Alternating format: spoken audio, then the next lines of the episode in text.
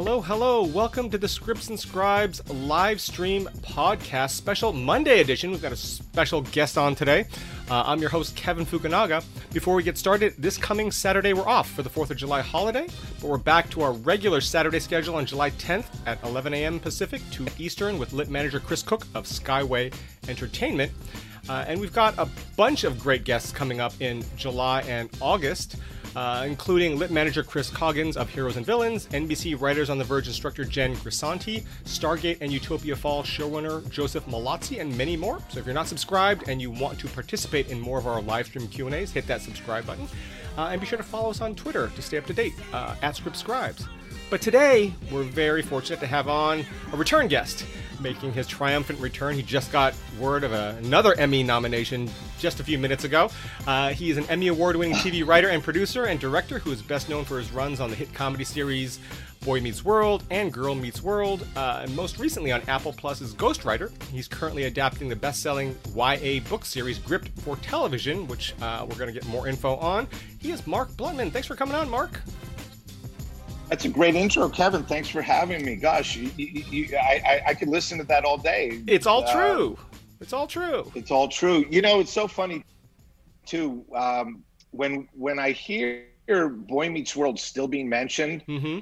considering it was a show from the '90s, we had no idea back then that you know some 25 plus years it would still be such a relevant title, and yeah. so many generations continue to stream it, to watch it with their parents who were fans uh, the first go round. It's it's it's pretty overwhelming. I'm I'm I've got to say, as a young thirty something year old writer, just doing the gig, having a good time.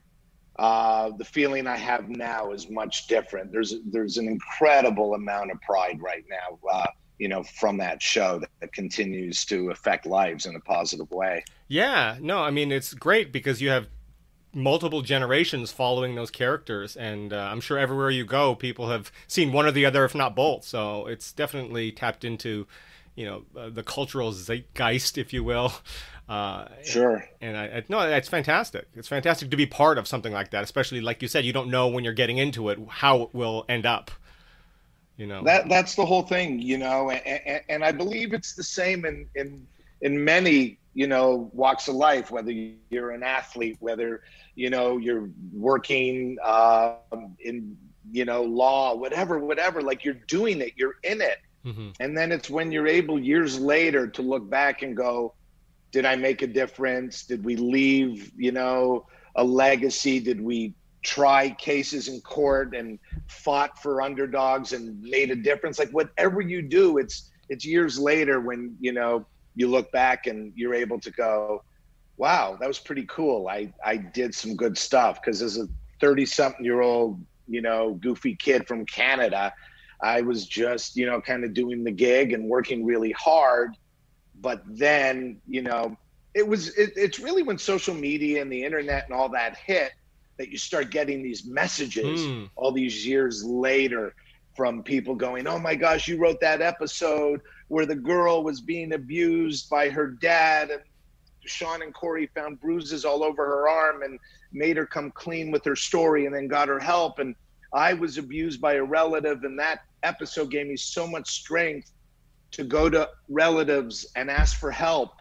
And you're sitting there going, you get chills, Kevin. You get goosebumps. You're like, wow, you know. And then mixed in are a bunch of episodes which are just, you know, go balls out laughs and mm-hmm. whatever. But then you mix it in with those other things. On Girl Meets World, the episode I wrote about Asperger, I got mm. so much um, love from people who, you know, reached out and said, you know, I'm on the spectrum, and it was really cool that you guys did that.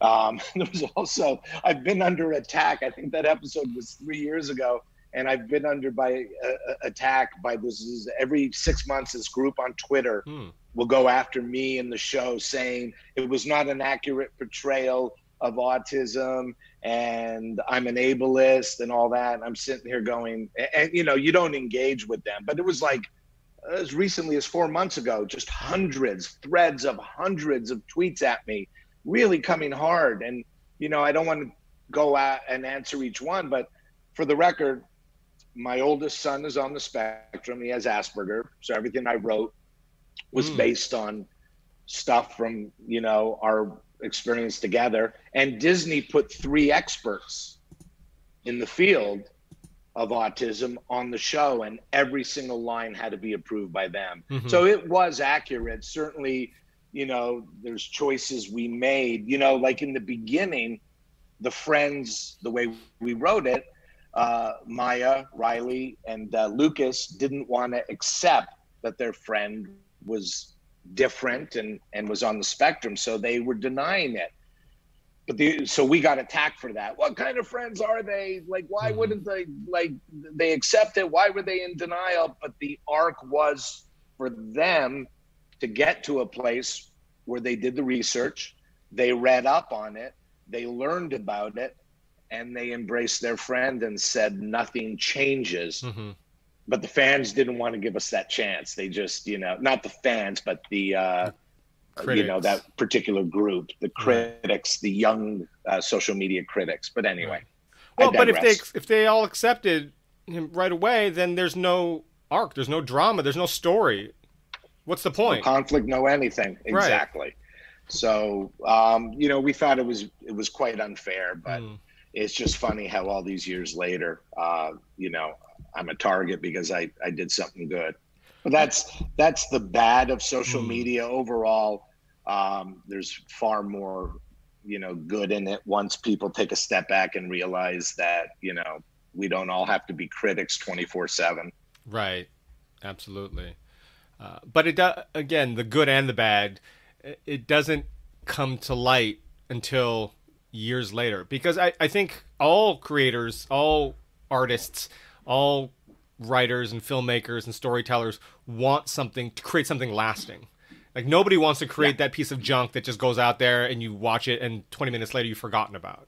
Everyone wants to right. create that thing that lasts for generations. So and, and, no matter how hard you try, you can't predict what will happen. You because everyone tries to create something memorable, but yet only the very right. few and, come out that actually it happens. The chemistry involved. And you just whatever. nailed it. Yeah. Kevin, you just nailed it. The good things that have shelf life are going to be the ones that are going to be criticized because most of the critics are not fans and they don't watch it mm. first run. They find it years later and then go, ah, here's my chance. Right. Otherwise, it's gone. Yeah. And yeah. no one yeah. cares about it either way. So the good thing is if you're being critiqued five, six, ten, fifteen years later, it did good. Yeah, yeah. No, that's true. you know? That's true. That's absolutely For true. Sure. Um, if they're talking about you, uh, then you're relevant, whether that's it's it. good or bad. Yeah, that's it. Yeah. Um, so if you've got questions for Mark uh, about TV writing, about uh, I know his, we're going to talk about his latest project, uh, Gripped, which is adapted from a, a book series, but also it's about sports, which I know you're a huge sports fan, so we'll we'll get into that as well. Um, so feel free to drop them in the live stream chat. We'll get to those. But I do have to ask you first before we get started into talking about uh, your projects and all that. How are you, Mark, after the heartbreaking 3 2 overtime loss in Game 6 of the Stanley Cup semis for your beloved Las Vegas Knights? Uh, have you recovered yet? So first of all, Kevin, I'm taking issue with you because one of my tweets said I'll talk about anything except the Vegas Golden Knights. and there you go. Just uh, I, am It's like, cathartic, right? Yeah, let's let's let's purge my my disappointment, my feelings of uh, you know disappointment and anger. So here's the deal. Mm-hmm they're a really good team. The mm-hmm. Vegas Golden Knights are easily one of the best teams in the league. And to dismantle Colorado Avalanche in six games, we have to be good, and we are good. And we have six incredible forwards. Our top six are just, you know, without peer across the league. Maybe Colorado has that kind of depth. We had no business losing to Montreal. We just didn't. And we didn't show up. And guys like Mark Stone, who are elite players, who are at the top – of you know the list of two-way players who can put the puck in the net and also play you know strong defensive forward. Um, he didn't show up. He had zero points. Um, you know, Shea Theodore didn't show up. Uh, Pacioretty Reilly Smith, Marchessault. So we didn't show up against Montreal. Now, if I can take a little bit of solace and and and and and smile a little bit tonight. It's game one, and it is Tampa Bay versus Montreal. Mm-hmm. And I did grow up in Montreal, so Montreal was the team of my childhood. Mm. So now that I've recovered, done some extensive uh, soul you know, searching, uh, soul searching, and some uh, Zoom therapy calls with my therapist. Uh, I'm okay. Um, I survived. It's just sports, but I also found that once sports resumed months ago, even mm-hmm. though it was different and there were no fans and stuff, boy, it was a great distraction during, mm-hmm. you know, the pandemic of of uh, as we were chatting off air before, you know, the first six months of my pandemic was lasagna and banana bread. Right. Right. You know, so sports sports absolutely provided uh, a, a, nice respite from what was going on in the world mm-hmm. and, and all that. So right. Um, thanks for asking. I'm over it, and now Montreal. Uh, les, Canadiens, les Canadiens de Montréal uh, va gagner en set match. Mm-hmm. Canadians will win in seven games. Maybe I don't know. Okay. I just spoke French. Um, so well, let's talk about Gripped. It's it's based on a, sure. a YA book series, and I, I read the Deadline article, so I know just the very basic. It's based on uh, some uh, young men trying to get into the NFL. You know, obviously football, uh, and you know, dealing with uh, opioid addiction and the opioid crisis. Um, first, my manager, my first manager, a long time ago. In a meeting, the first meeting we had, told me that the, a couple types of things you don't want to write scripts on because they're incredibly hard to get made, and that's one based on politics, because you don't want to get involved in that, and the other is American sports because they're incredibly hard to get made. Uh, so tell right. us a little bit about Gripped, if you could. How did you get involved? Sure. What's it about? That kind of thing. So uh, it's a book series. There are five books in the series, written by a wonderful YA author named Stacy Pajula, and um, basically the just she grew up in Boston and she grew up around a lot of uh, you know athletes in her family and around the neighborhood, young athletes that started making names for themselves in middle school, and then uh, ultimately went to college, went to schools like Notre Dame, Northeastern, mm. Boston College, and uh, so the book series deals with these young kids from these middle class to upper middle class families kids that you would think don't have issues, that there's a lot of, uh, you know, white privilege going on. And while there is in a lot of areas, there is also, they are not without flaws and they are not, um, you know, able to escape the grip beans of things like addiction. And mm. they fall into, generally, they don't start off doing street drugs although now opioids are all over the streets mm-hmm. but you know they they end up um, getting hooked through scripts you know? Uh, it's a different show. It's not scripts and scribes the one you do. It's scripts as in prescriptions. Mm. they get injured. They have surgery. Doctor writes them you know a script and uh, they can't get off it. And mm. especially if they get hurt again so the book details the lives of these kids and friends and younger siblings who all end up getting you know pulled into this tangled web uh, you know the older kids end up selling to the younger kids as young as oh, middle school in wow. this book you know they'll be like 12 year old 11 12 year old kids buying and taking a quar- quarter, quarter maybe of mm. uh, a benzo you know an oxycodone something like that. And then that just leads to other things. And then they uh, a lot of them you know throw these parties and and the older kids will let a younger kid try molly. And all of a sudden you have incredible addiction going on in a world and community that you would not suspect hmm. would be susceptible to it. And ultimately it's a book series about redemption. It's about these kids cleaning their lives up, going to rehab, Al Anon. You know, there's a addiction is uh, genetic and hereditary, and so it, you know it, if you have parents who are, let's say, alcoholics. Just because you don't drink doesn't mean you're not susceptible to addiction, and you may find it through pills. Right. Uh, but your personality, that you know, personality gene, that that that you know, compulsive. I, I you know, I have to find something to escape. I can't cope with reality. Um, in the book series, there's a lot of, you know, sisters of some of the athletes that have anxiety. Anxiety, man, is a huge issue in our world. And I think the last year proved that. Hmm. I mean, you read uh, on social media and you talk to people, our peers, you know how you doing? And then move on. And the person's like wait wait wait. You just ha- asked me how i'm doing. Don't you really want to hear the answer? Right. i'm not doing so good right now. How you doing comes with an answer. Either fine fine and i'm lying or i'm not doing well. And so talk to me help me.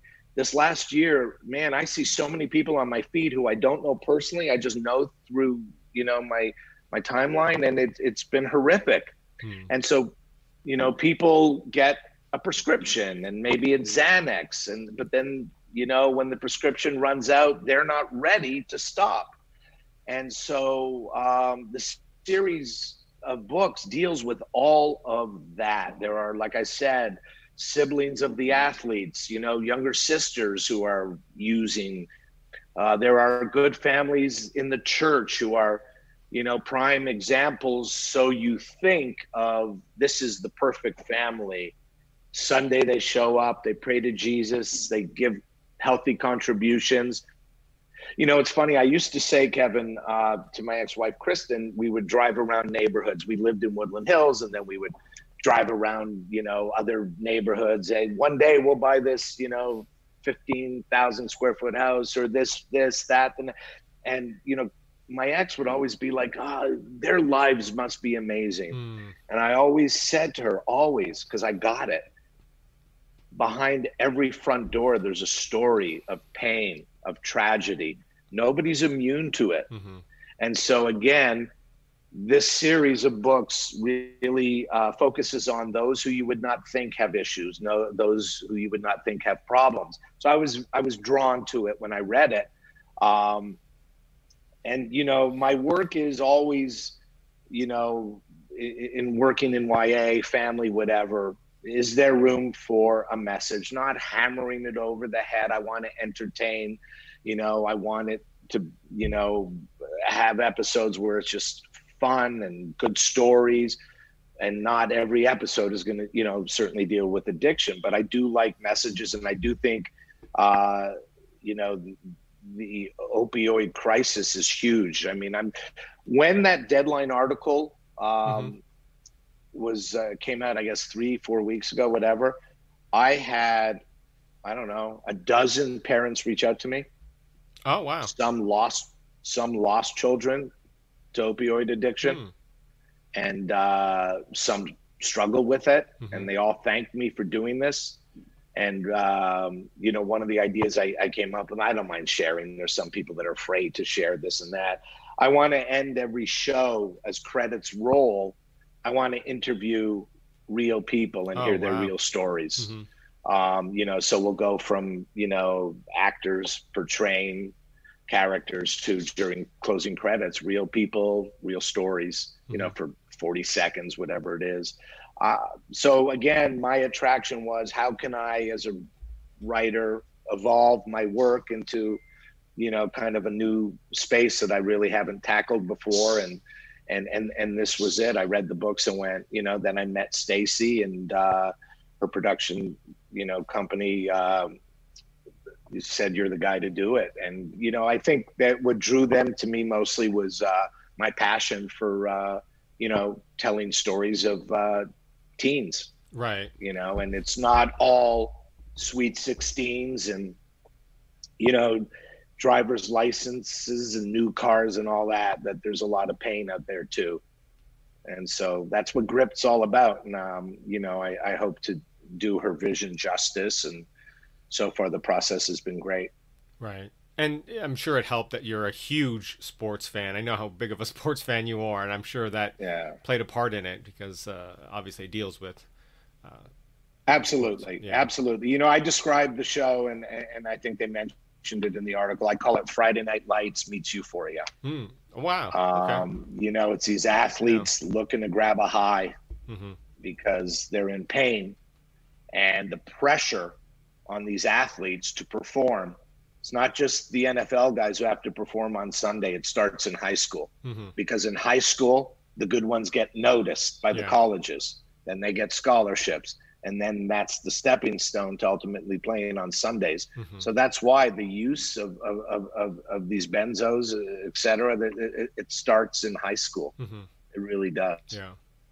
So, yeah, I was obviously attracted to the sports aspect of it. And, uh, flawed characters, man. You know, her mm. characters that she created are wonderful, but they're flawed. Mm. You know, they're rich in in in, in you know um, all their uh, different traits, but you know, ultimately they're all flawed, mm-hmm. and that was attractive.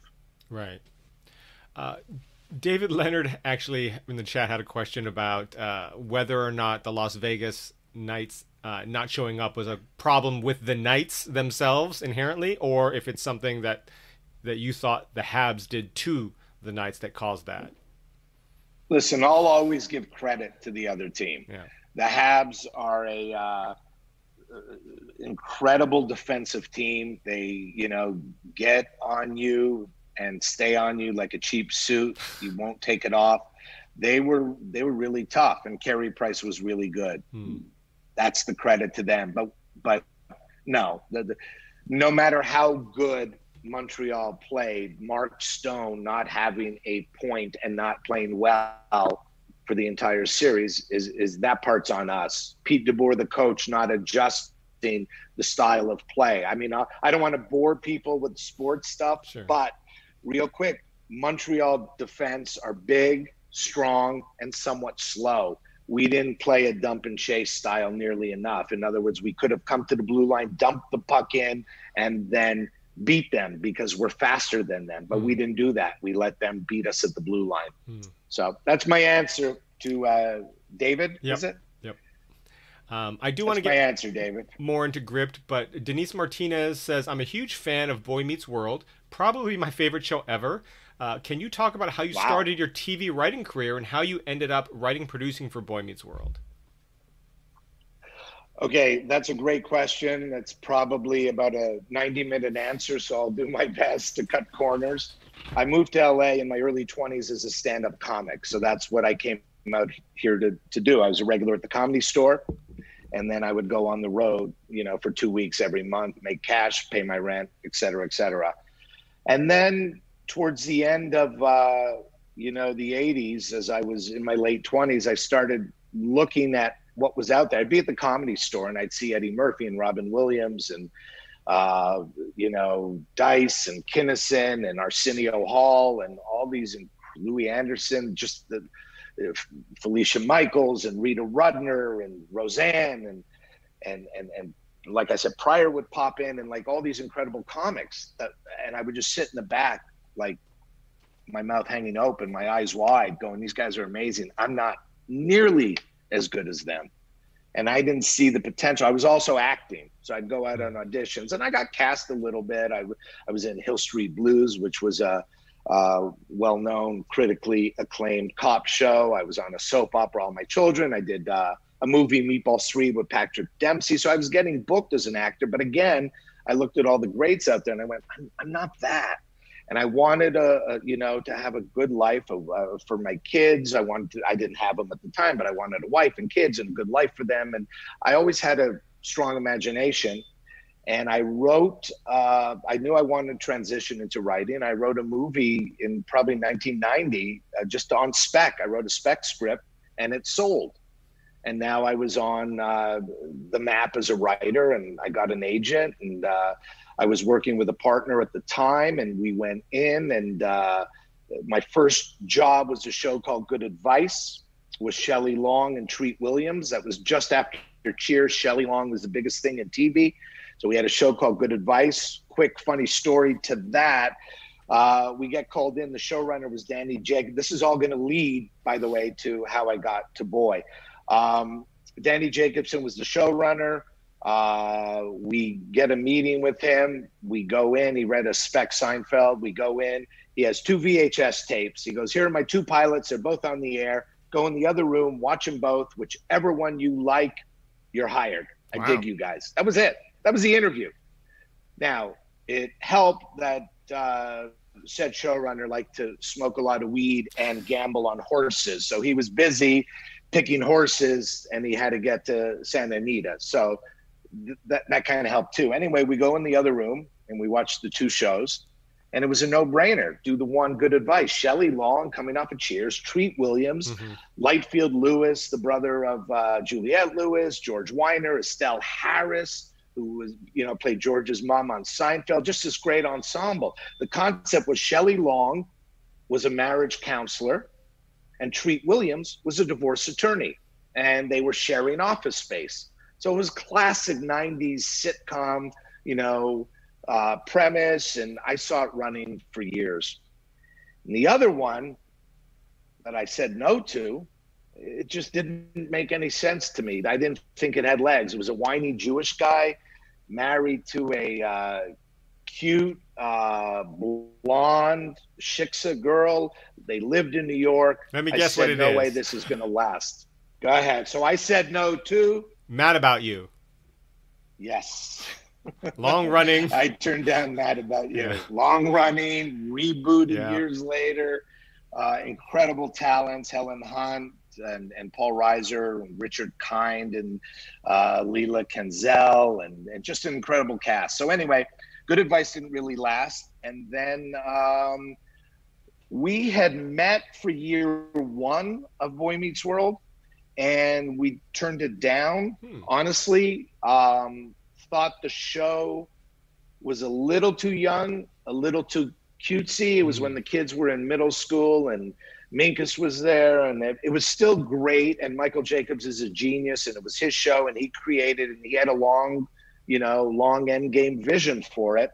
But year one, what I saw, um, you know, it was it was you know too cutesy and too young. Hmm. Um, and then they called us back when Good Advice was done and they called us back into a meeting and said we want to edge the show up now moving into year two um, they so we skipped corey and sean skipped two grades they went from middle school to junior high and uh, you know we brought in harley frankie and joey the thugs in the hall and um, it just had a different feel. It was, you know, we brought in the cool hip teacher, Mr. Turner, to be, uh, you know, contretemps to Mr. Feeney. And uh, once they told us all those plans, I was like, yeah. And and and so the rest was history. Within two three years, Michael was off doing other shows, and we were running, you know, the middle seasons of Boy Meets World, and uh, it was fabulous. So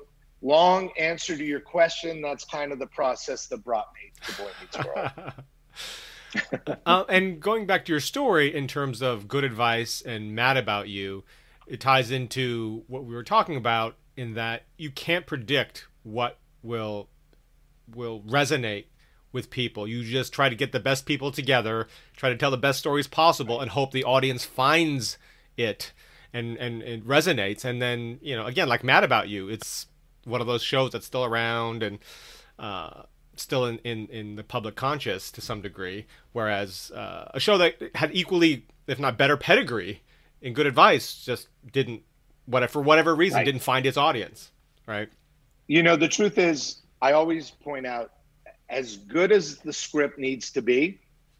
ultimately mm-hmm. your success is up to the casting gods. Hmm. it really is. It really is. And i use friends as an example. The script was okay. It was okay. The cast was amazing. Mm-hmm that cast was great. And look at the long careers they've had. And so those six young people together made that show. And so, you know, the, the script has to be good, but it's better to just be okay and the cast be incredible. Yeah. And you know, even Girl Meets World, you know, Riley, you know, Rowan Blanchard and Sabrina Carpenter, you know, grew into those roles very quick. Normally, it takes young kids a good season and a half. Mm. Within six episodes, they were nailing the jokes and nailing the emotion, and they were resonating with a young audience. So, as good as you know, Michael's pilot script was, and we all you know worked on it with him, and it was a terrific script that went through a bunch of changes because you know that's the Disney way. Ultimately, we went back to the original because that's the Disney way. Um, you know, at the end of the day, the cast, you know, really, really is your friend. And and so I really believe that, you know, if you're gonna pray, don't pray for the script, pray for the casting gods. Right. And it's not even just the actors have to be great, but don't they have to be great together? Like the chemistry, Sure. right? Absolutely. Because Shelley Long, I mean, you named off a bunch of great actors in in uh, you know the the the pilot, and yet for whatever reason, mad about you, the chemistry between Paul Reiser and Helen Hunt, it just worked. You know. Yeah. And, and and so without talking too much out of school, Hmm. you know, always there's a myriad of reasons why something works or doesn't work. There obviously was a lack of connection. Um, Shelley, who's one of the most talented people, I mean, she had a run and she did great movies and she was delightful in, in, in Night Shift and, and all these different things. She was really never comfortable Hmm. for whatever reason, she was comfortable in Cheers. She wasn't comfortable with us, and I think the pressure of this Oh, carrying enormous deal and carrying a Yeah. show was a lot for her. And and I remember I was a young baby writer. I know people don't like that expression. I Hmm. I was never offended by it when I started. That's they want to call me that as long as the check clears. You know, call me whatever. Like Yeah. I I just never got hung up on that. Uh, so I was a baby writer, and it was all new to me. And I'm watching, and you know, it was the audience waiting, and we're supposed to start filming at seven, and Shelley is, you know, in her trailer and Oh. not ready to come out, and it's seven fifteen, and and she was such a perfectionist. And I want to be clear. I I, I- hope I'm not talking out of school because I, I think she's just you know an incredibly talented person, but also like the rest of us, a complex person Sure. and I think it was a lot, a lot for her. And um, you know, the show just missed. Uh, you know, Danny Jacobson was one of the most prolific showrunners at the time, um, and uh, I don't know if he was at his best. Who knows? You know, it's you never know. But there were incredible. I met some incredible people. Um, one of the writers that year I met, he was uh, a writing producer on it, was Daniel Palladino Hmm. And so you know i became friends with with with danny. In fact i was uh one day we're breaking for lunch and he says to me blutman i need you to come to the commissary with me. I said what do you mean? I, i'm i'm I- i'm just i don't i don't want I, the food's not i don't want to go to the commissary. Said, no i have a blind date. And i Oh. want you sitting a few tables away in case the date is you know and then i'll go oh i got my buddies there i got and the date was with amy Amy, Amy Sherman. Sherman Palladino. Yeah. now Amy Sherman Palladino. It was their first date, so I was I was part of the magic of that first date. I like to tell people, and uh, I met Jace Jace Richdale was was on that show, and uh, you know it, it's funny too. I, it, it, who went on? He wrote for The Simpsons for years. He's just a brilliant, brilliant writer. Um, also, uh, it's where I met Ed Decter and John Strauss, Hmm. who hired me years later to write uh, the closer uh, for CBS with Tom Selleck. Um, but I met amazing people, and the show just just didn't work. And we almost, as I said, we said no to to Mad About You, and then halfway through the year, they fired a couple of people from uh, Mad About You, and they were going to replace them, and they wanted funny. They wanted a funny team, so they were going to trade. They, they, Oh. It was like sports. This is why I love. They were going to trade me and my old partner Howard to Mad About You for Eells and Lapidus. They were a, a team back then. Pam Eells and Sally Lapidus. Pam Eells still works, does a lot of stuff at Disney. Uh, Sally, I'm not sure. I, I don't know what she's up to. But anyway, it was like on the table. We'll, we'll trade you Blutman and Right. Busgang for Eells and Lapidus. And so, like, we're getting ready to pack our office and move to another office, but the trade never happened. As happens sometimes, right? Trades fall through. Yeah. Not usually through. for TV writers, but yeah. Yeah. We will trade you Blutman and Busgang, right. Eells and Lapidus, and six lunches to be named right. later. Right. Um, yeah. uh, SM says, "Did you mean benzos or opiates?" I guess talking about uh, gripped again when you were. Right. Sorry. Yeah, I know there's a difference. Both in the book, she deals with both. Mm, okay. Uh, yeah. Uh, My apologies. I don't know. Denise Martinez had a follow up and says, I'm also a stand up comic transitioning into TV writing. Well, that's convenient. Uh, I've written a drama pilot, but want to write a comedy. How different is writing jokes for stand up from screenwriting jokes? You know, it, it, it depends on what your stand up is. Mm. Um, are you, there are comics that are, you know, their act is joke driven then there are, you know, slice of life, observational uh, comics that don't depend on the punchline. Right. The similarity in writing is I'm a huge fan of jokes that come from the character that I could not put that joke in another character's mm. mouth. So I think when you attack a TV pilot or a you know a feature the same thing. The laughs need to be organic to who that person is that's you know getting you that laugh. Um, so you know it just depends. In finding your voice what is your voice? And are you uh, more comfortable you know writing hard jokes mm-hmm. that land hard that have a setup and boom or you know attitude jokes character jokes? Right. Right uh, and I did want to go back to Gripped quickly, talking about sports. Did you find, even though uh, Gripped was a successful YA book series, so it's based on an IP, which I know everybody likes. All the, the networks and studios love that. Was it a tough sell, tougher sell for you when you were going around pitching the project? That it was based on sports, even though it was young sports. people trying to break into the NFL and wasn't actually an NFL based series or something like that. You know, getting rights and clearances and becomes a huge issue.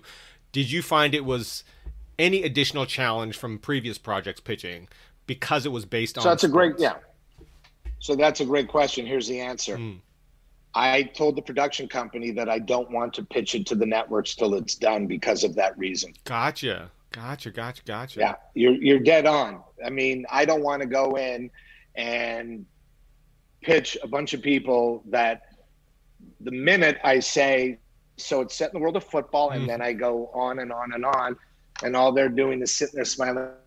football never going to happen. Right. Never going to be not doing football. We're not, why is he talking? We're not doing football. right. But I know on the page, I could change minds. Mm. So you know the my initial deal is with the production company. I'm writing the pilot, and then we're going to go out um, and shop it then mm-hmm. because as you said, the, the business has changed so much, Kevin. It really is. They love IPs. Mm-hmm. They love it. Why? It's easy. The work's done. They don't have to use their imagination That's true. and envision it. They don't have to hear me go, it's set in a city. Mm-hmm. All the action actually takes place on the rooftop of this New York City apartment. That's our set. And it's people talking, but people come and go because every week we don't know who's going to be on that roof. Mm-hmm. And our stories evolve from there. And, and they're sitting here going, What's he talking about? I don't understand. Right. A roof. But if there was a book, written that took place on a New York rooftop. They could read the book. Yeah. They go, that's a series. I, I, I don't listen. I believe I've been doing this long enough. I'm not jaded, but I'm also, you know, I know when to be guarded and when to just tell my truth, my mm-hmm. honest truth. My honest truth is most of the executives are lazy. And therefore, that's why IPs became a big thing. Mm. Yeah, no, yeah, that's yeah, spot on. I think they're lazy. Yeah, yeah. Um, and then in terms of, I know you're still working on it, but in terms of ad- ad- adaptations, you know, adapting a book. Why was that such a hard word? Adaptations or adapting a book. What I couldn't of... I couldn't say Canadien earlier. So no worries. What sort of, of challenges have you found in terms of writing something that you know obviously comes from a different medium and having to translate it because ev- not everything translates inner thoughts and things have to be changed and and so mechanically yeah. it's it's different uh, but also trying to keep the the essence of what the the story is but then yes. making it so that it works in film and TV because it's no right. longer a book so, what are sort of the, those right. challenges that you're finding, you know, doing an ad- adaptation, and how did you pitch that in terms of how you would solve these issues when you were, you know, in, uh, well, pitching for it? It's great. So, one thing I'll just start with, you know, for me, uh, the white elephant, no pun intended, but the white elephant in the room was it was an incredibly white book, and I said to Stacy, I said, you know, some of your characters are going to change. Mm. And then some new characters are going to become primary characters that you have not written oh, yet. I see. That, you know, I may create a character that, um, you know, is diverse, that is not in your book, but is important. So that was one thing. And she totally got that, mm-hmm. you know. Uh, Boston has, you know, areas that are, you know, uh, not melting pots at all. They're very white areas, and I think the book was set in, in, in an area like that. So that was, I don't even want to use the word challenge, but that was, you know, one of the first big changes that we had a conversation in our first meeting. I said, it's going to change, you know, uh, there, there's going to be representation in the series, and it doesn't matter if I want it or don't want it, or if you want it or don't want it, it's not going to get on the air hmm. without it. It's right. just not. Plus, it's not accurate. And, you know, so that was something we talked about. Um, I think you always want to maintain, uh, as you said, the integrity of the author and and and, and in this case, Stacy's vision. Uh, but we also know uh, in TV, although it's changed. TV is now more like reading a book. And what I mean by that is we can take a book, we can read 20 pages and put the book down, go get in the car, go do some errands, all that, come back, pick the book up. Well, we couldn't do that before with TV, but now because of streaming, we can. We mm-hmm. could watch four minutes. Oops, I'm late for a dentist appointment. Press pause, take off. So, so that has changed. But in, in any event, um, I think in a book you can luxuriate more. We have to capture the audience's attention and interest very quickly with the visual medium. Otherwise, they're on to the next, you know, click. Right. You know, also, we thought you might enjoy. And then they're off right. to the next we thought you might enjoy. Um, you know, it's almost going to get to the point where if you click off something, the message is going to say, the algorithm will say, sorry you hated that show mm. called such and such. How about this? Like it's really algorithms like it's all like we will get messages like why did you click off that show called blah blah blah mm-hmm. most people liked it obviously you didn't try this but anyway so so i think in a book you know stacy was able to luxuriate whereas i'm going to condense now i'm reading five books i'm culling stuff from five books and i have to the challenge is what are the stories that I'm going to put in the pilot. Mm. Like what, you know. And the other thing that she did very effectively, which I like, it has a bit of a "This Is Us" vibe mm. in that it jumps around. Um, so we'll see the main one of the main kids, Taylor Duncan, who's the star, who became the big addict and selling, and ultimately got involved with the Boston mob. That's how big it got in the book. I mean, he was selling for a, you know, some, you know, drug lords and all that. But, you know, we'll also see him, she'll flash back to him in high school. So that's going to be a bit of a challenge too in, in, in writing the pilot. You know, if I just go back two years, well, then it's probably going to be the same actor playing it, you know. Whereas if I go back 10 years, oh, right. then we can get a kid. And so there's a lot of jumping around, and I have to figure out what's going to work best for the audience. Um, because a lot of her book, like I said, does jump from the present to two years earlier to two years before that. Um, so I want to honor that. You know, she really wants to wants the story to unfold that way. And again, this is us is a great prototype for that. Mm-hmm. You know, jumping around time frames. Yeah. Um, so, like you know, to sum up, Kevin, I think you just you know, I I don't know how everybody else does it. I know how I do it, mm-hmm. and how I do it is the last thing I want to do is surprise and or insult the author of the book series. And so there are no surprises because I'm not off on my own and then handing in the script. I'm communicating with her along the way. Oh, that's good. Um, you know, so just saying, hey, you know, I'm thinking of uh, taking the big party scene, making that part of the the the pilot because in the book series it goes back and forth. There was a big party and there was somebody that may have had something slip in a drink and there may have been a story of inappropriate behavior. It turned out there wasn't but somebody made up a lie and there's this whole and i may that may be one of the stories i want to go to in the pilot. So i, I talk talk it out with stacy. Mm-hmm. you know just so I, I think the best thing is you know to to protect her because without her there is no series grip and without the book series grip there's not me writing it so. Right. Uh, let's see here SP says, "Are there any specific genres or themes that seem to be popular or trending at the moment, like in your travels amongst the uh, in the industry?" No, I, I, I don't think so. You know, after 9-11, everybody said they're only buying feel good shows and right. I heard movies, that. And that, that, but that wasn't true. Hmm. They they they say it. Too. They say all sorts of things. Yeah most of the people who say stuff are not the buyers anyway. They're the mid-level to lower level mm. people. They just say stuff. They'll hear something in a meeting or they'll here's what trends. I'm going to say I'm going to look right in the camera. Here's what trends. Writing that is undeniable. Right. That's it. Don't chase a trend because if you're chasing a trend, everybody else is too. Right?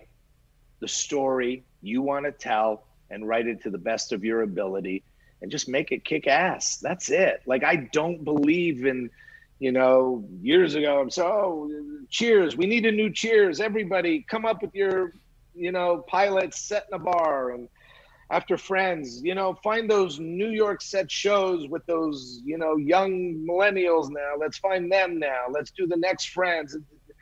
People say stuff all the time because people have to fill an hour and a half in, in a conference room mm. in a hmm. development meeting.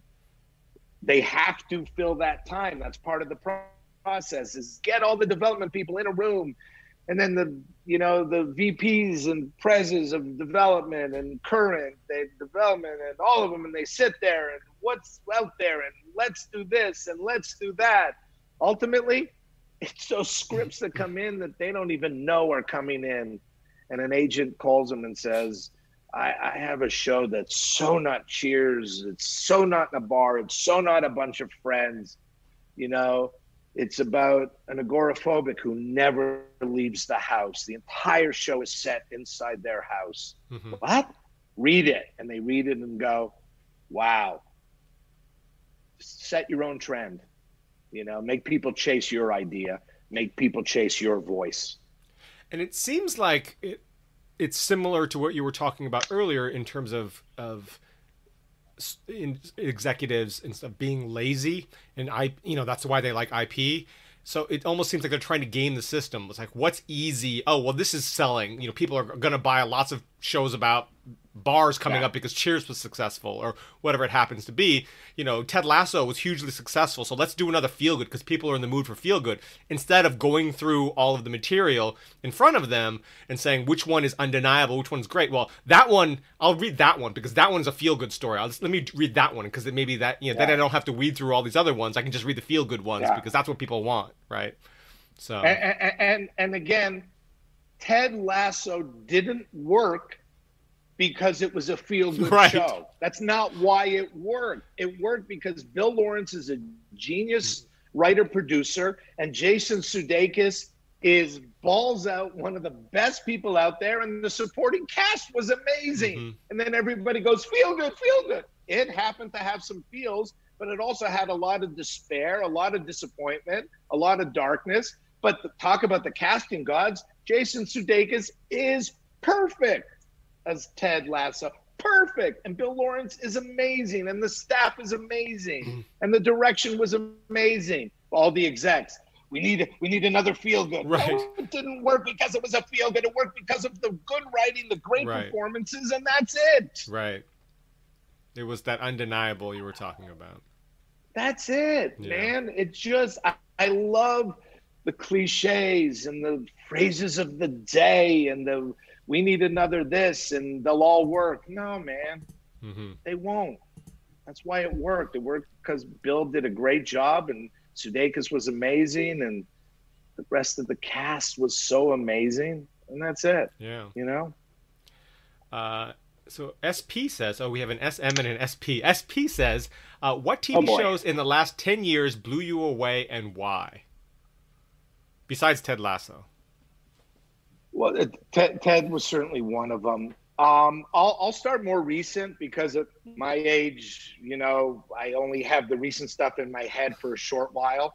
Then I have to go back to my long term memory, which is here stored. So I'll get there, but short term. So there was a show on Netflix that I adored um, called Call My Agent, French show. It was about an agency, a talent agency in Paris um, subtitles, but I speak French, so I was able to uh, uh, watch it and understand it.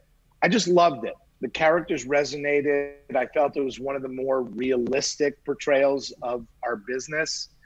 Um, you know, uh, so I would recommend uh, people watch Call My Agent. Uh, I thought Schitt's Creek Hmm. like a lot of people, uh, was special. Um, and, you know, listen, the, the Catherine O'Hara is a gift. She's just a gift. Um, she is never not a gift. Anytime the camera rolls and, and she's on the other end, you're privileged to what you get. Um, you know, and and and Eugene and and, and Dan uh, were incredible, and, and and the whole cast and the writing, and I know some of the writers, Michael Short. Uh, um, I worked with him, gosh, maybe 25 years ago. So Schitt's Creek, certainly. Uh, in the drama world, I loved Ozark. Uh, I, I, liked uh, Dead to Me. Um, and oh, recent Hacks. I love Hacks. Oh. Love Hacks. Um, it was it was interesting because I was reading nothing but raves on it and just people going, "This is the greatest thing." And then I'm watching the beginning, and and I I, I loved it a lot. But again, it was I thought Jean Smart and uh, um, the other girl Hannah, I forget her last name uh, I, Eidbinder, something like that. I apologize. Uh, were phenomenal, like just amazing. But I kept watching, and then they did the episode where she went back to the comedy club. I think it was episode eight, maybe. She went back to the comedy club in Sacramento to work on her thing, and there was a misogynist comic there, MC, and she took him on from the stage. And then she also got called to task by the young, you know, her young apprentice writer Hannah uh, real name, not character name, uh, when she was telling the story about how the club owner, you know, would grab the asses of the female comics back in the day, and you just kind of went with it, sloughed it off, ignored it, whatever. And, and she's going, well, why? Why didn't you do or stand up or say anything? It Mhm. was wrong then. It was as wrong then as it is now. How could you do nothing? And Jean Smart was like, you don't oh, she said to make it easier for people like me. You don't think what I did, my whole career was paving roads for you, and and it was both points of view about sexual harassment, and it was it will be Emmy nominated. I'm, I'm usually right with this stuff. The first time I saw Euphoria, another great series, one episode, I said Zendaya will win an Emmy, and she did. Uh, that particular episode, episode eight of Hacks, will get nominated. It's it's inspiring. Um, I love watching good work. By the same token, I won't. Uh, I, I, you know, I, I don't go public with the ones that don't work for me. I, I won't name shows. But There were a few. There were a few. Uh, um, we do have a special guest sitting in our waiting room, a friend of yours. Do you want to uh, let me let him in here? Uh, okay. There we go. So if you want. Nice. connecting. He's connecting. Yeah, he's connecting. Uh, he's got to he's got to hit his video thing, which he'll do. He's very smart, very smart. That hello, there he hello. is. Did we do it? How did we do? It looks great work. This is amazing. First of all, I would Good like to you. apologize to Kevin. I feel like I'm I feel like I'm crashing. Not at all. Not at all. Excited to have you. I'm being you, uh, Mark is chaperoning me, I guess, into this party. this is fantastic, and thank you for doing this. I know you have a busy day. For for th- this is RJ City. Uh, so for those of you out there who, who, who may know him, there may also be some who, who don't. Or if you know him as RJ Skinner, of... perhaps from Smash a Lot. Yes. Usually no, and that's fine. you can explain. Mark, explain. Since we've never met before, Mark, we've only spoken on Twitter. So I'd like to. Was... yeah. That's that's what's amazing about this. So this is the beauty of social media. We probably have a lot of friends in common, but we have never really met but just the dude is super super funny and engaging with his tweets and like me he has an appreciation of pop culture old showbiz is that am i am i wrong in saying that rj the I, old showbiz culturally i'm about 63 years old i think that's the I best mean, way to put it i don't want to out you as being that guy but you talked about robert goulet i know i talk about him a lot I can't think about a day when I'm not talking about Robert Goulet.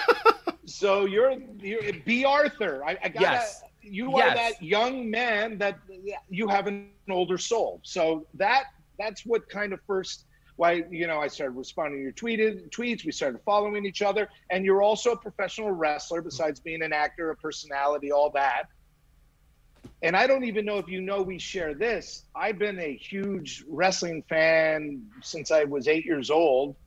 Um, and I'm friends with a lot of the, the guys. Uh, Samoa Joe is a dear friend of mine. Uh, uh, Renee, I'm in Vegas now. Her and Mox live out here. They just had their baby. I'm uh, friendly with her. And so our worlds have, and I did three months in Stamford.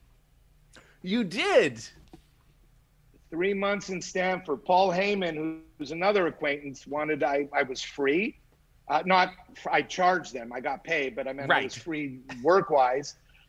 And uh, so Paul said, "Come up," and I did three months there. Then the pandemic uh, hit. I think uh, uh, I was the first person Vince probably furloughed because you know. So it's so weird. I was just there because I did, I guess, their first comedy special I wrote it and did it called WrestleMania After Dark. Really? And, yes, okay. and I will I will send it to you. Plug it. I would. I Plug would it. love to hear. Yeah, WrestleMania After Dark. It's on YouTube. Uh, I'm also often on their morning show, The Bump.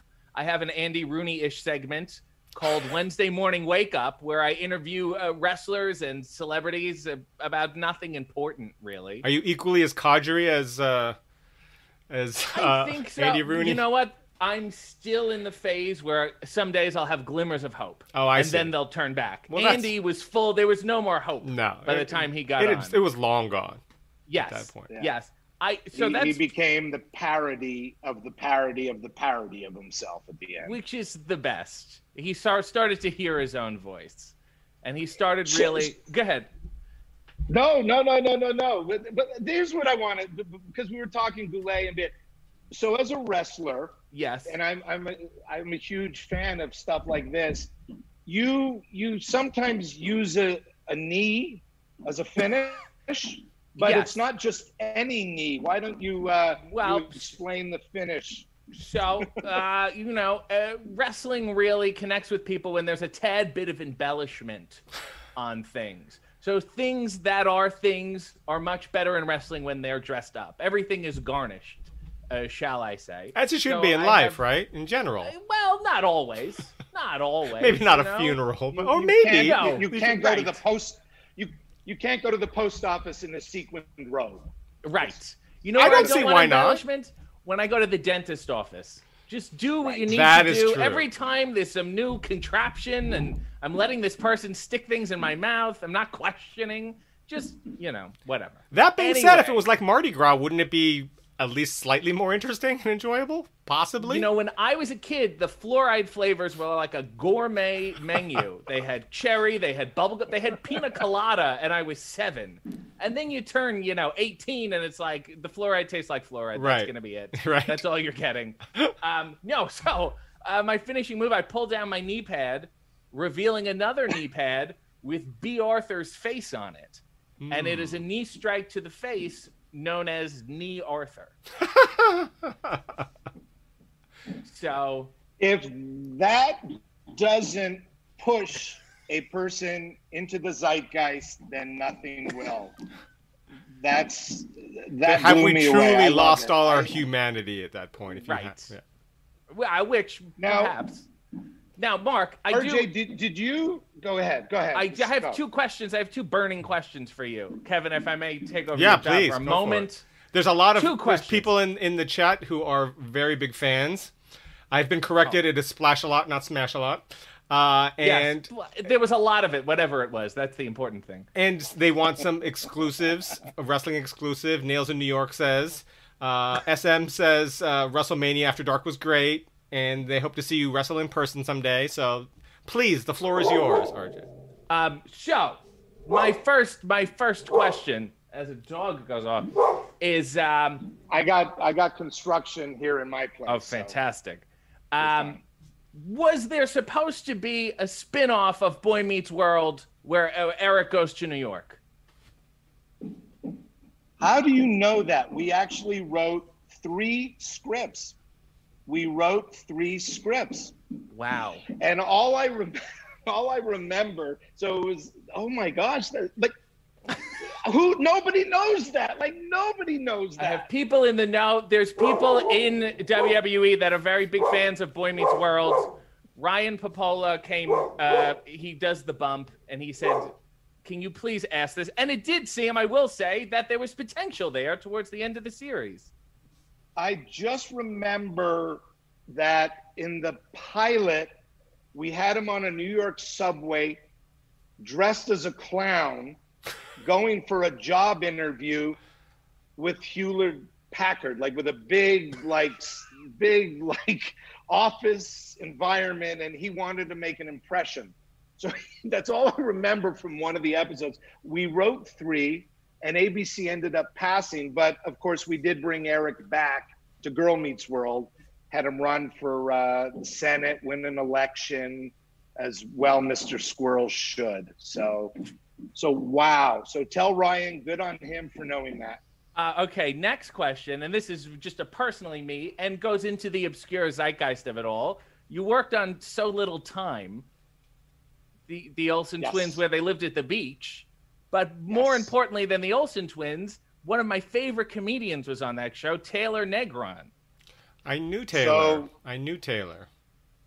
So everyone tell me something about him. I'm fascinated by him. Kevin, why don't you go first and and and uh, I'll recompose myself for a minute because I got sure. a chill as soon as you said Taylor. Taylor was so near and dear to me and uh, made my life uh, so much easier on that show, and I miss him so much. But go ahead, Kevin. No, my story with Taylor, I, I was fortunate enough to know him a little bit. I, I met him through a friend basically I grew up in Redondo Beach and I used to go to video archives in Manhattan Beach when it was still a video store. Quentin Tarantino wasn't working there anymore, but I met uh, a friend there and he and I became friends because that video store was really this kind of place where fil- film files would go, right? They would give you actual recommendations for movies instead of just, you know, those are the picks of the week or whatever.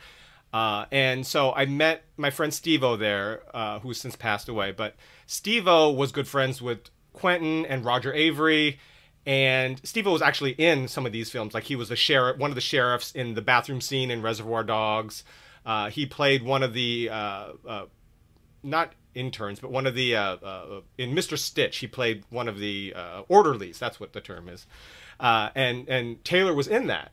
And so Steve O would often invite me to places and I, you know, to meet Quentin or to meet Roger or whatever. And one of the times he became good friends with with Taylor.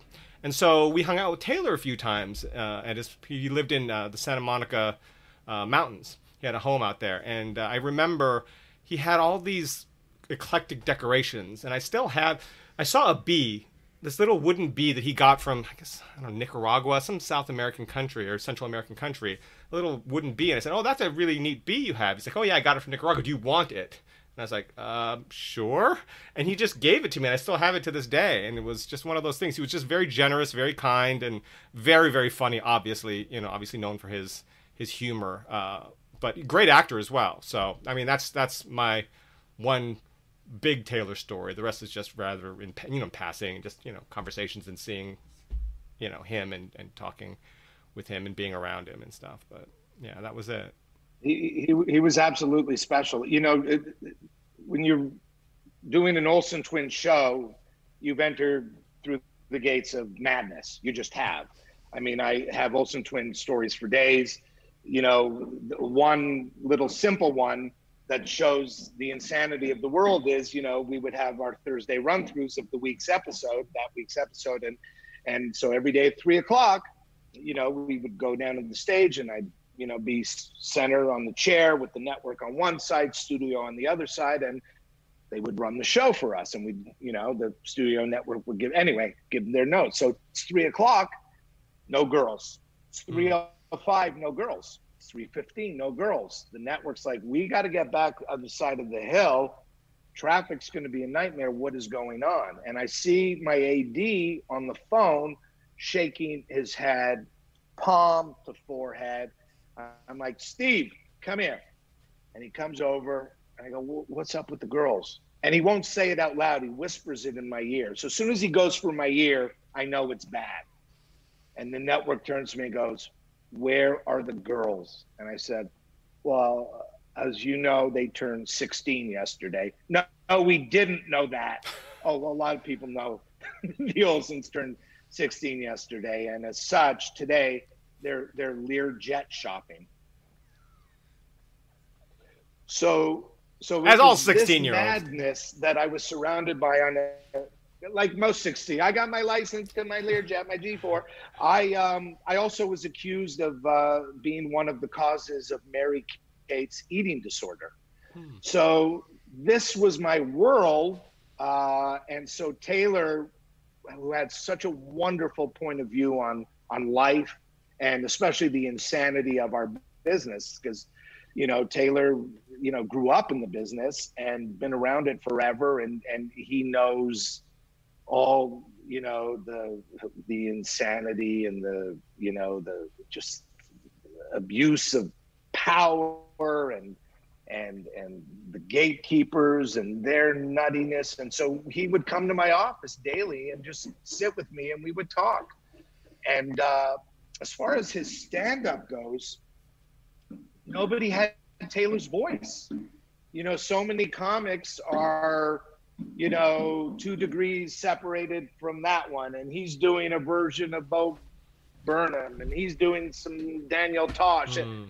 Taylor was Taylor. Yeah. And nobody came close to doing Taylor because you don't want a carpet, you want an area rug. that's I, I butchered it, but that's my little tribute to Taylor. That was one of his famous things, the rug salesman on Melrose. Um, what about you, RJ? Well, You're Taylor. I, me and my brother loved that show as a kid because of him, because he always, it was like carved on his face that he was always too smart for the room. Hmm. you know what I mean? And especially to put him in in that kind of show, it feels like the more you listened to him, the more you would hear. You know, and and then watching his stand up, I mean, there's really no jokes in a traditional sense. No. we know? were talking about that before about the, the you know some of the best stand up are they're not joke driven they're just your personality and your point of view and that was all taylor but then even i remember his one clip on the aristoc- the aristocrats oh yeah which was also a the other the thing about him though was that he was clearly capable of doing like straight up jokes and then just went beyond it you know yeah absolutely yeah. to, to anybody watching us right now uh, please, if you are not familiar with Taylor Negron, Google him. Um, also, uh, a relative of Chuck Negron, hmm. Three Dog Night. Yep. Yep. That's true. So, um, uh, but Google has some of his stand up and, you know, uh, he Fast Times at Ridgemont High. Uh, Last Boy Scout. He delivered, yeah, he delivered the pizza, right? Last Boy Scout. Oh my He's gosh. great in that. film. Yeah. Yeah. Yeah.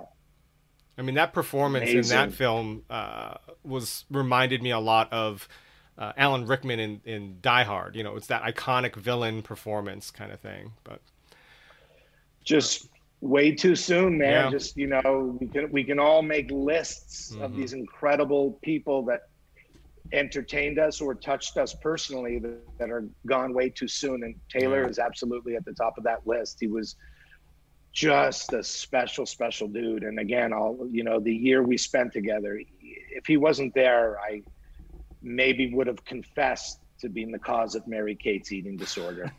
but he convinced me it was not me. Yeah. Uh, Nails in New York says, ask RJ about interviewing Mick Foley on his WWE show and uh, talking about Boy Meets World. Oh yeah, okay. I'll be right so, back. But keep going. You want me? Okay, I'll fill. Go. Good luck. Um, Mick, Mick and I have, have known each other for a little bit. We did a handful of wrestling shows together, and then he asked me to open for him for his stand up show. Uh, and we had a really nice time. I did it a couple times, and we enjoy each other's company. So he was an, a no brainer and uh, to do an interview with. And then I did my research. I also did, I had a little YouTube show myself called The Hollywood Squared Circle where I would look at wrestling episodes of non wrestling shows, and I did all three Boy Meets World episodes. Uh, so I'm well versed in it. And Mick Foley's turn on Boy Meets World is incredibly bizarre. he just, the door falls down and he shows up and he doesn't know where he is. And then in my research on the IMDb page, it said it was the lowest rated Boy Meets World episode ever. And I had to break his heart. I had to do it to him. And I told him, and uh, he was quite taken aback by it. That's that's amazing. Now, now, in looking at as a thespian and digging deep into the performances, would you say that Vader blew Mick away as far as incredible depth of character? Yeah, well, Mick was mankind. He was the character of mankind, and he stayed that way. It's a wonderful character, but um, Vader showed range unlike I have ever seen from Vader, ever. It's just, it's so weird, and he just seemed like he really. Sometimes it's so it's sad. There's like a divide between wrestling and acting, where wrestlers don't realize what they're doing is acting, and the second that clicks into people, it's like it's a whole new world. They're like, I can do this, what I normally do, but I can do it here, and it was yeah. just you know, there's a sweetness in the in the 16 Candles episode when when they're running back and forth from Topanga's party to the show. There's there's that sweet father son, you know, bonding thing, and it's like, oh yeah, Vader gets it, and you wouldn't think a guy who's known for brutalizing people pretty much consistently uh, has a deeper emotional level. Now, now, RJ, you you know obviously where I borrowed that little storyline from of back and forth, back and forth. Yeah, don't they explicitly say it though in the episode that yes, it's a Flintstones, yes. right? Yeah, exactly. Yeah, that's right. They, they, Sean takes the pointer out, puts the episode. Now, Fred had the bowling tournament, the Buffalo Round uh, Lodge bowling tournament, but also had to be a Pebbles birthday party. Could he do? Yeah, I I owned it. I wasn't going to do it without owning it. But the great thing was we. Uh, the kids made a lot of money that week because I, I, think by the end of day one, them and the AD got together and put a swear jar on set because every time Leon uh, Vader um, messed up a line, he'd be like, oh, fuck, fuck, fuck, fuck. And it was all, and these kids back then, you know, they were maybe 13, 14. Uh, no, 14, 15, whatever. Um, and, and it was like all, they were just giggling and, you know, but parents are there. And so we put the swear jar in. Uh, Vader calmed down a little bit, but it was just funny. He had scenes with Bill Daniels in some episodes. And Bill Daniels is one of the greatest actors of all time. I mean, he is a cherished actor, done incredible things from The Graduate and to Broadway. And, and so Bill would be on set prepping like an actor, be in a chair, reading his sides. About three feet away is Vader with elastic bands prepping for his scene. And the juxtaposition of Bill Daniels and Leon White as Vader getting ready to go on stage with elastic bands. Now, do you know the wrestling movie that William Daniels was in? Uh, would it have been the one and only with Henry it, Winkler? It would be one of the great underrated wrestling movies that nobody. It's a Carl Reiner, and it's uh it's like a romantic comedy, which I is probably why it skirted around, you know, the the wrestling audience. You know, we're almost at the point where we could start doing a top five wrestling movies list. I mean, we're almost there. I mean, that you know, certainly Mickey Rourke, uh, the wrestler, is up there. All the marbles with Peter Falk. Mm-hmm. What do you mm-hmm. think? I'd be interested. I would. I, yeah, I would say so. um, perhaps there's one called uh, Body Slam, and I only like it because it has Charles Nelson Reilly in it. Oh, I won't say reason. it's good, but it has Charles Nelson. So you know, you take. I think we can certainly make a five worst wrestling movies. like that like one. Sure. Same sure. list. Same yeah, list. One list. Yes. oh. Now, uh, back to Robert Goulet. Absolutely. Because I have heard go ahead.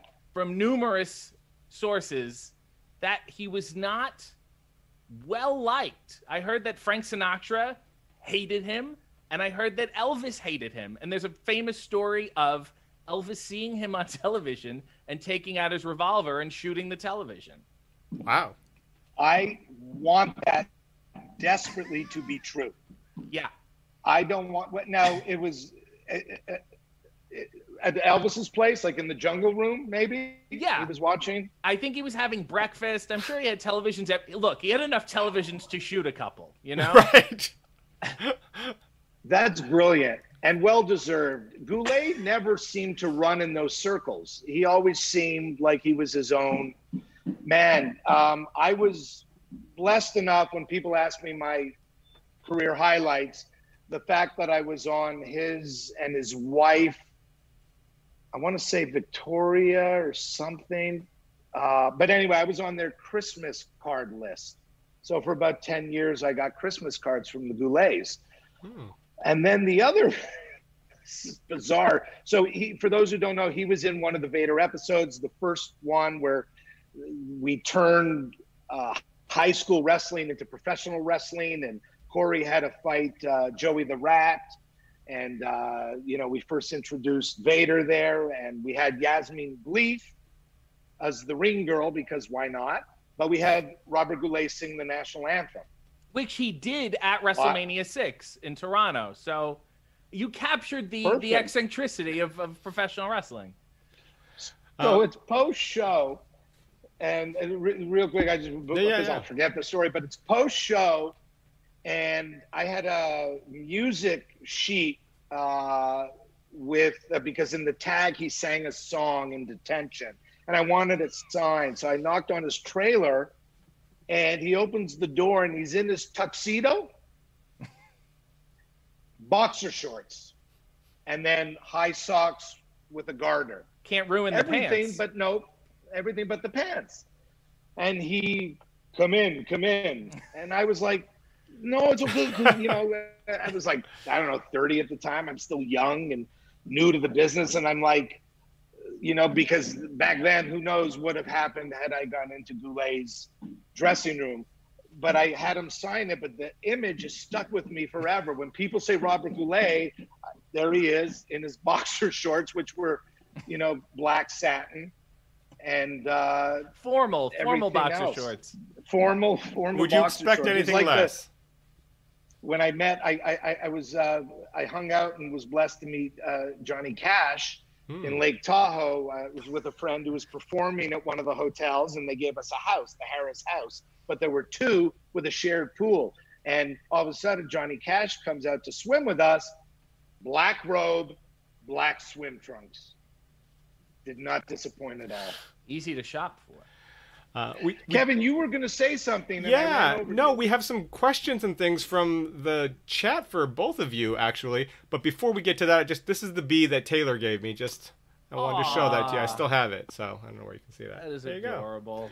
Looks um, like Jerry Seinfeld's character from the movie. Uh, let's see here. Um, SM says, Mark, who is your all-time favorite wrestler? Um, they're going to be old school. So one of them was uh, Maurice Mad Dog Vachon. Oh. Uh, you know, I grew up in Montreal, so I grew up with uh, what was called Grand Prix Wrestling. I just thought, you know, he was legitimately scary to me as a kid.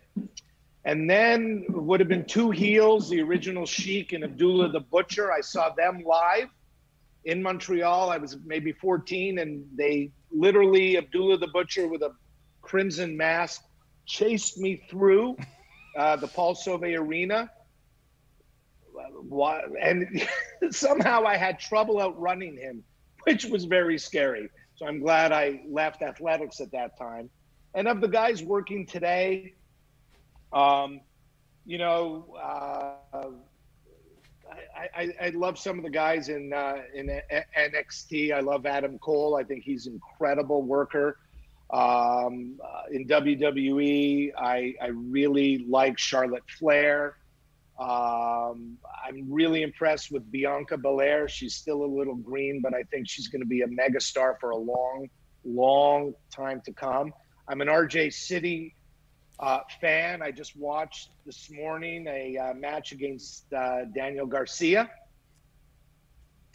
Uh, Greek Wars or uh, Greek, uh, Greek Town Greek Town Wrestling. Nice specific Greek Toronto neighborhood. Wrestling. Yes. Yes. I was in Toronto last year or two years two winters ago shooting Ghostwriter there. So I was there for about eight weeks. Great city. Rodney's Oyster House. Yes, of course. On King Street. I love it. Love it. And then Harbor Street 60 or something like that for steak. Those are the mm. places I love. But anyway, so those would be my answers. Um, you know, oh, and uh, Roddy Piper. Roddy oh, yes. Piper was one of my. I mean, if you are a writer and or a performer, and you're open to the world of professional wrestling, you have to appreciate Piper. I mean, just so I did a pilot with him, and we did a movie together. Really? And the movie is called A Masked Saint and it's it has a quasi Christian theme, but obviously we only handled the wrestling part. Um, Diahann Carroll is in it, and she also pinched okay. my ass, which was nice. That's my version of like uh, Taylor's bee. Right, I was going to say Carroll that. Yeah. pinched my ass. right. So Roddy was not one for learning lines, and certainly not uh, uh, saying what was written. Hmm. And they were, we were supposed to have an argument. He plays the promoter, and I didn't want to lose, and he looked at the script and he came up to me and he said, "You know, we don't talk like this, right?" I said, "Yes." He said, "Okay." He said, "Well, I'm going to say what I want to say, and then you can say what you want to say." And I guess that was permission for me. Um, so we have this argument. He comes on, he you know kicks open the door, and he's got Roddy Piper crazy eyes, wildly off script, not even remotely close. Back and forth, back and forth, and and then finally he goes, "Now go out there and do your fucking job." And the director goes, cut and the director walks over and again it's not good when they have to go in your ear and he said uh, i'm i'm sorry roddy this uh, this is a christian film there's no swearing and and he looked at me and said oh who knew uh, I know because the pastor was there, and the name of the film was The mass Saint. It was it was fairly obvious. After he pulled, uh, uh, uh what's his name? Uh, I'm just blanking. I had it in my head a second ago. Gary Busey. You pulled yes. a Busey on that. That's funny. Um, That's wild. Rob wow. Clark says, "I'm a bit late, but it looks like my timing is good." Here for Richard Jacob, although he's uh, nails in New York says it's Raul Julia. Rob, so. Uh, but there, you see, there people are coming and, and uh, very excited to stumble upon this, our special guest for today. Um, thoughts on Ready to Rumble? Wow. Uh, Go ahead, Mark. No, I got nothing to say other than um, did you, for his actual stint, did you train David Arquette? Yeah, it was it was weird. So David followed me on Twitter. Uh, we were hooked up by a mutual friend, uh, a writer in Toronto named Ben Joseph, and uh, we started tweeting back and forth. And then I I took a shot at him, like I called him out just to have fun, and he seems to always forget that wrestling is not real. So he's very naive in the best way, where he can he's very open and he will get taken. Well, you know it's um, authentic, right? Yes, very much so. And then we he was he was trained in LA while I was doing other stuff, and um, we only had really a couple days together to put together the match. And at that point, if you watch the documentary uh, he broke his ribs in Mexico literally days before we were supposed to wrestle. Hmm. So I had to put together a match that really involved no running or directly falling on his back because he just, you know, he couldn't. Even though he really, really wanted to, I was like, let's, there's a clever way around this. Um, let's do it that way. But the night before the match, we sat and watched Ready to Rumble together and if you watch the movie, he's he's not the main guy, and he's not the main guy who wrestles. Oliver Platt is the wrestler, and even uh, Scott Caan ends up doing more wrestling than David. So I looked at him at the end of it, and I said, "Why did WCW ask you to do it of all the people in the movie?" And he said, "I think I was the only person who said yes," which which is really David in a nutshell. What do you think is a bigger accomplishment for David? Winning the WCW championship or marrying Courteney Cox? Well, I, I have a bit of a beef with Courteney Cox. Mm. Um, she made me. She we were at the house. David was getting work done because he had. We did a, a, a House of Hardcore show in Philadelphia. Bully Ray put David through a table, uh, hurt David's back. He said, "When we get to LA, uh, I got to see this chiropractor guy. He lives next door to Courteney. so you will go, you know, hang out and he'll whatever. Okay. So we go there, and it's just David's getting work done. I'm like, "Hi, I'm sorry, I'm here." Much like this situation, I open with an apology, and um, she said, "Would you like a cappuccino? I make a great one." And I said, "I don't normally have cappuccinos, but if you you know you're selling it, I make a great one. Let's do it." And halfway through, something went awry, and she said, I, I, I, really messed this up. And it was the worst cappuccino I ever had. And uh, the whole time, David was being being worked on. So if not for Bully Ray, I would have never met Courteney Cox. That's that's my life in a nutshell. I think he, um, with every failure, David's reputation grows. That's that's the that's, best way I can put it. Especially through his near death experience with Nick Gage. Yes. Uh, let's see here. Uh, someone said, um, d- uh, Nails in New York, did the wrestling episodes come about because Mark is a wrestling fan? 100%. yeah. Absolutely. In fact, um, I also put uh, Triple H, Hunter Hearst Helmsley, Paul Levesque on an episode of a show called Grown Ups I did mm. uh, with Jaleel White and David Rubenstein. And um, that was interesting. Uh, about 22 takes trying to get uh, Paul to say Pinot Grigio.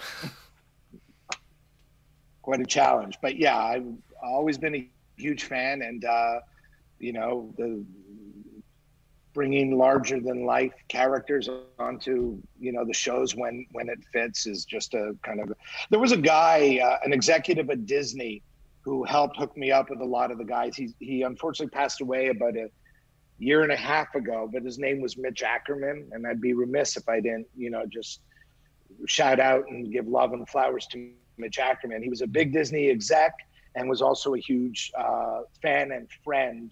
I was very tight with Piper, and that's why the street fight between Piper and Goldust was filmed at Disney. Oh, that was through Mitch.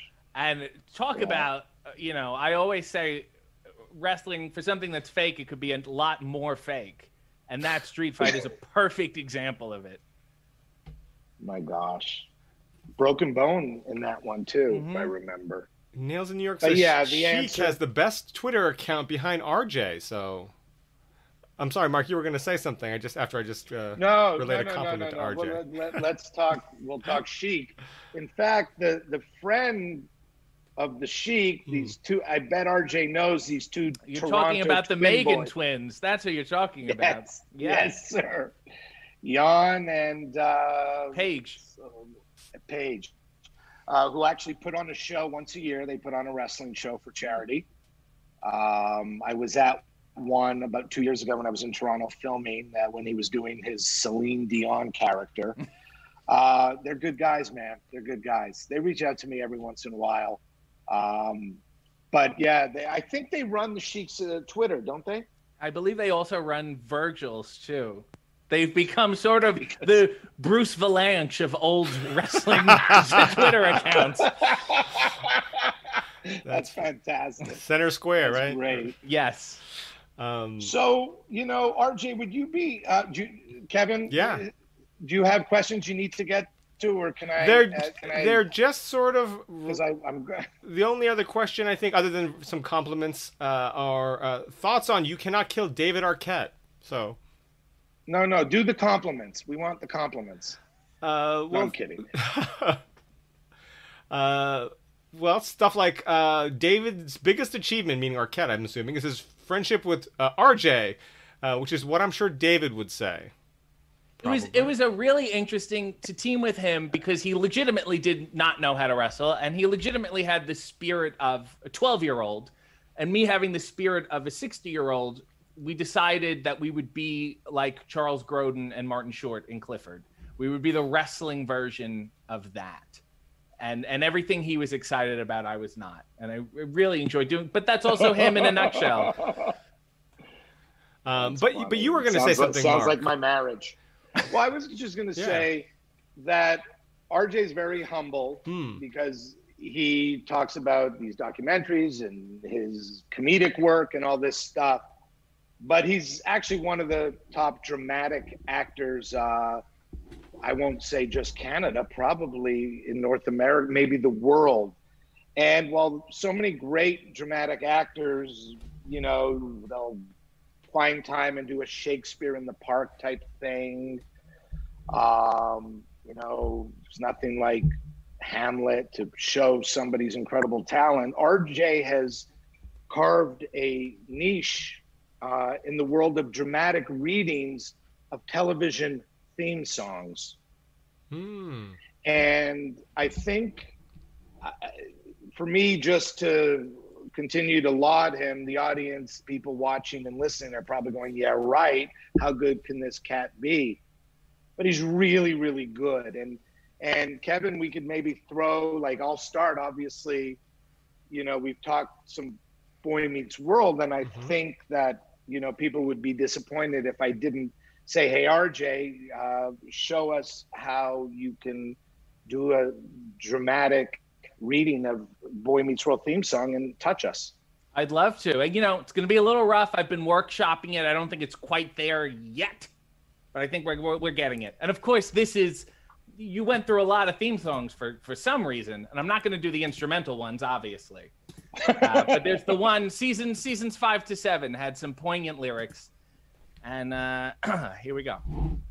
Just give me a moment to.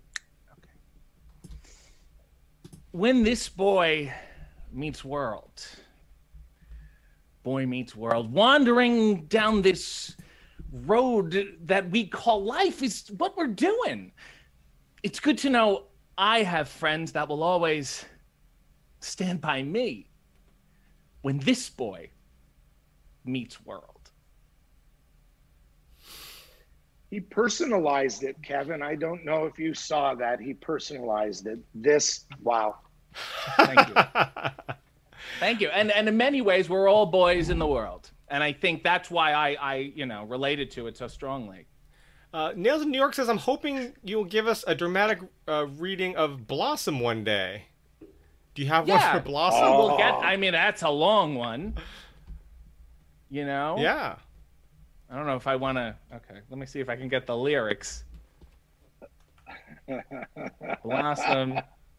Theme. I'm so happy right now. this is just great. okay, here we go. And just, you know, picture people dancing with a backdrop, a high school right. graduation photo. Joey backdrop. Lawrence back there. Yes. Don't know about the future. That's anybody's guess. Ain't no good reason for getting all depressed. Fire up your pad and pencil. I'll give you a piece of my mind. In my opinionation, the sun is surely going to shine. Stop all your fussing and slap on a smile. Come out and walk in the sun for a while. Don't fight the feeling, and you know you want to have a good time. And in my opinionation, the sun is surely going to shine. That that did feel incredible. That felt like if Andy Rooney was younger and had a soul that, yes. that wasn't dark and angry. Yes. That kind of emotion, that kind of of, of feeling and, and life yes. you breath you breathed into it. That's that was great. Now, to bring it all full yeah. circle, yeah. David hmm. once had a small role on Blossom as I believe a, a fake ID dealer named named David Slackmere.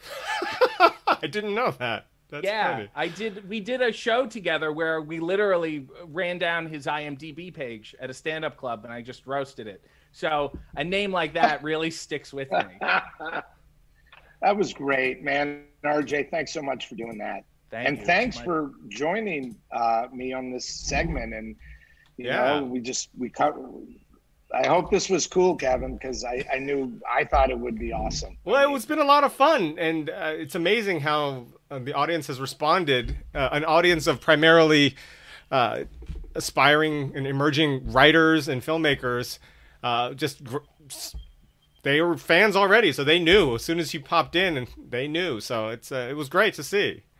Well, I great apologize for any inspiration that comes out of this this video. no, not at all. No, it's thank been great. Thank you for having me. Thank you for coming. It's been thank been you for fun. inviting me, and then thank you for tolerating me. It's been all such. Uh, this was great, man. You you have just a, a great a great affinity for all the stuff that uh, to most people out there who follow me and watch my stuff, they have no idea who these people were, what half those shows were, and I I you know, man, I was a Rat Pack freak. Um, I met Sammy Davis a couple of times. Hmm. Sammy Davis Jr. was the first show I ever saw live. My parents took me wow. for my 12th birthday. And then years later, Lake Tahoe again, and I'll tell this story as, as a final, you know, uh, Blutman story, but it's pretty funny and has been written about. Um, so we're in Lake Tahoe and we're going uh, after my buddy's show to the other hotel, and Jerry Lewis was performing, and Jerry was holding court in his dressing room. There was about 10 of us in the room, and I was close to the door, and there was a doggy gate on, you know, between the door because he had two little Shih Tzus. Of course, Jerry Lewis did, or Pomeranian, whatever they were. Anyway, um, I'm hanging out, and most of the action is deep in the dressing room, and all of a sudden I hear jingle, jingle, jingle jingle, jingle, jingle. Somebody's trying to open the doggy gate and it's locked. And I turn, oh my gosh, it's Sammy Davis Jr. Hang on, Sammy. And I go, hang on, Sammy, right away there. I think somehow I crossed the line. But anyway, and I try and open the door and I can't open the doggy gate. And at the time, you know, I was younger before I was married and I drank a little bit and I had a couple of beers in me. I was a little buzzed at the time. And you make that quick decision. Sammy is on the outside of the gate. Sammy needs to be inside the room. How do I do this? Well, he's a small man. I picked up Sammy Davis Jr., lifted him over the doggy gate, and placed him down. Everybody turned, including my friend, who is, you know, responsible for me being there since he's famous and nobody knows who I am. And everybody's staring at me with that Blutman, what have you done? Look, and time stood still, and it all depended on what Sammy would do. Mm. And Sammy did Sammy. He just stomped his legs and hit the floor, and it was the funniest thing ever. He, he laughed and laughed, and everything was okay with the world. But I lifted up Sammy. How do I do this? Hang on. Wow. Uh, in fact, oh, is and Howie Mandel. Oh, that's is... my buddy who was performing there. Yeah. So uh, there's me, and there's there's Sammy, and there's Howie. Wow. Uh, this is a dear friend, Michael Rotenberg, who's a big manager. Mm-hmm. He, one of the owners of Three Arts mm-hmm. Entertainment.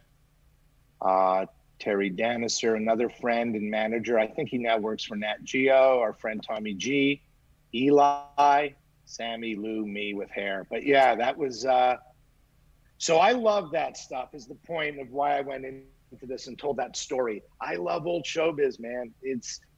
I am so, you know, uh, like not indebted. That's too big a word, but just I have so much love and appreciation for everybody who did whatever they did before and because that was the stuff I read about, that was the stuff I watched. You know, watching the honeymooners. I'm like, I'm gonna write TV one day, like all that stuff. So for me, I and so I hope you know my advice to you know the the the 20 something and you know year old writers out there pursuing it know know what came first know the old stuff it, it can't hurt mm-hmm. anyway I tried to um, I tried to lift up Peter Lawford once, but he was heavy. now, by the way, there are lifts and don't lifts. Robert Goulet is a don't lift. Absolutely. Frank Sinatra.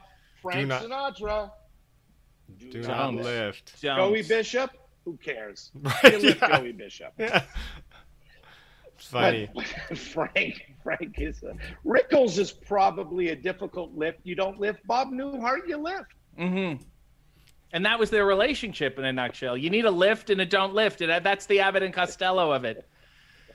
Yeah, I met Don Rickles That's once. Awesome. I met Don. And Rickles. how much? How much did he weigh at the time? I didn't lift him. I didn't. I would. I would not lift him. I would not lift him. He was definitely a, yeah. a later years don't lift. Yeah, he was. He was on Dennis the Menace two, where I was a PA on that show. Wow. Yeah, and he he played. Uh, I don't remember Dennis's uh, neighbor, uh, Mister. I don't remember the character. Wilson. Mr. Wilson. There you Wilson. go. Yeah, uh, and uh, he he was everything you expect Don Rickles to be. everything you expect Don Rickles to be. Um, but That's no, he was great. He was great though. But uh, yeah, so it's so funny. Uh, yeah, talking about old Hollywood. When I was at CAA, I worked for an agent named Martin Baum. He was one of the partners, one of the senior talent agents. Started the agency along with uh, Ron Meyer and Mike Ovitz and all those guys.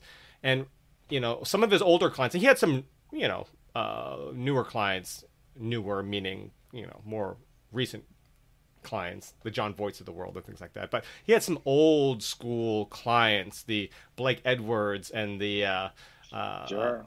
the uh, Richard Attenboroughs of the world. So it was definitely interesting seeing them come through the office and and uh, you know some of them some of them telling their stories. So uh, yeah, I'm definitely sort of particular about that as well. I've taken to uh, uh, he made he made every assistant read a book that he was in that was about the founding of CAA and how he used to represent John Wayne back in the day and things yeah. like that. So uh, my uh, my ex-wife uh, used to work for Robert Evans. Hmm. There's some old Hollywood right there, and uh, just got a few stories. Mm-hmm. I bet. Hashtag pre me too. Uh, that was way before, but that, oh boy, dark Hollywood back then. Darker.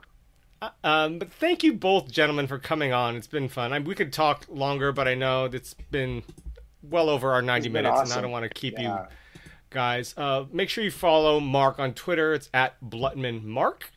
Uh, and RJ City, it's at RJ City One. I don't know who's RJ City Zero who took the a person who hasn't tweeted in ten years. That's and I insulting. contact Twitter about it every three months, and they don't do anything about it. That's and they should be that's ashamed of themselves. Infuriating. Yeah, I know. But you got... they don't do anything. To... I had an imposter doing me two months ago, I still can't get a blue check. Like, really? I don't. I've been doing this forever. I don't. I don't even know how.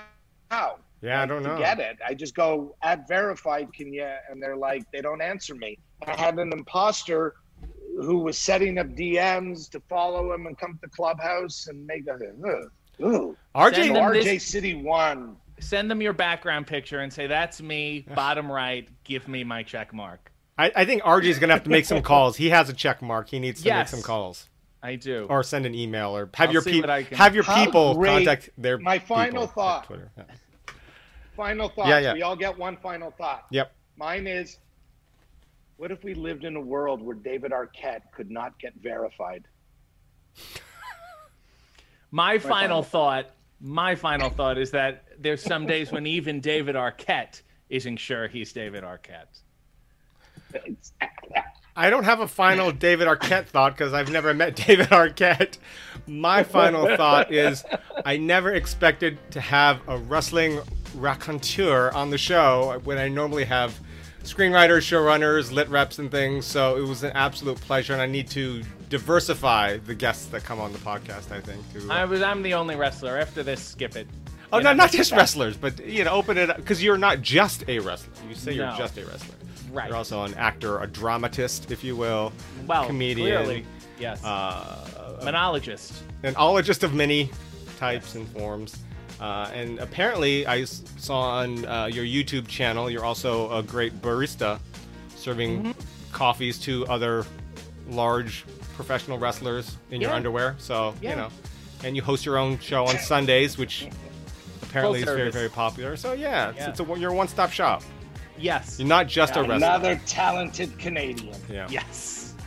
So thank you, gentlemen, for coming on today and and, and shooting the shit and having a, a blast with us. And uh, we will see. We're off next this Saturday because of the fourth holiday, and we will see you on the 10th for our interview and live Q and A with lit manager uh, Chris Cook of Skyway Entertainment.